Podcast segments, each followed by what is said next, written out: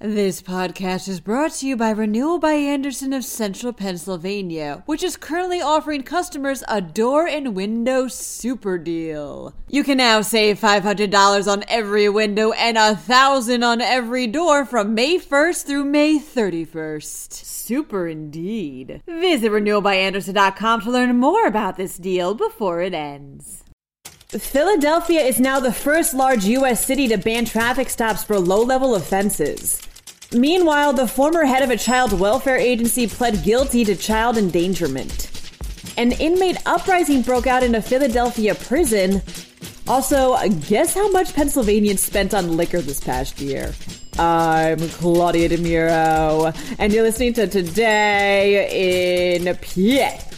Outside of smaller cities like Berkeley, Philadelphia has become the first large U.S. city to ban traffic stops for low level offenses, reports the Philadelphia Inquirer. The city council passed legislation called the Driving Equality Bill in a 14 to 2 vote on Thursday that would prevent cops from pulling drivers over for smaller infractions such as broken taillights. Instead, the bill deems these offenses as quote unquote secondary violations that officers can issue citations for via mail. Supporters of this bill believe that banning such stops will put a stop to the disproportionate pullovers of Latino and black drivers the latter of whom accounted for 72% of vehicle code violation stops in 2019. This bill will go into effect 120 days after Mayor Jim Kenney signs it, which he intends to do soon. In 2017, when Joanne Van Saun was still the director of the Department of Children and Youth Services in Luzerne County, she was tasked with handling a backlog of nearly 1,400 cases, three fourths of the state's total at the time, reports the Associated Press.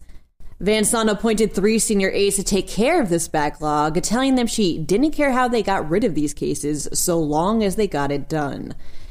As a result, these aides deleted multiple reports of child abuse that included incidents such as a child burned in the face by a cigarette and adults telling kids to kill themselves. Van Saun pleaded guilty yesterday to child endangerment before a county judge in Harrisburg, as well as to two counts of obstruction. She'll be sentenced in December for her role, as Attorney General Josh Shapiro puts it, in turning, quote, a blind eye toward the abuse and neglect of children, violating the law and her duty to protect the most vulnerable. An inmate uprising broke out at the Philadelphia Industrial Correctional Center early Thursday morning, reports PennLive.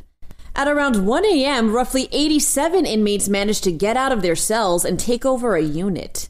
Prison guards managed to get the situation under control, and fortunately, no injuries were reported. How this uprising was able to happen in the first place remains unclear. Guess how much Pennsylvanians spent on liquor last year? asks the morning call.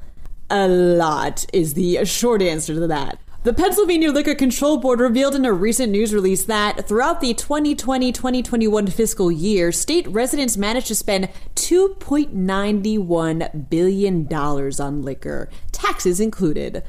This total is a huge spike when compared to the previous year, a spike of $349.4 million to be exact, and is the largest annual sales increase in the board's history.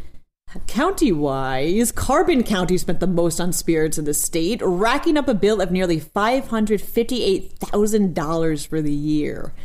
Their preferred liquor of choice was Tito's 80 proof handmade vodka, of which they spent over $106,000 on. Wow. That wraps up today's episode and the week.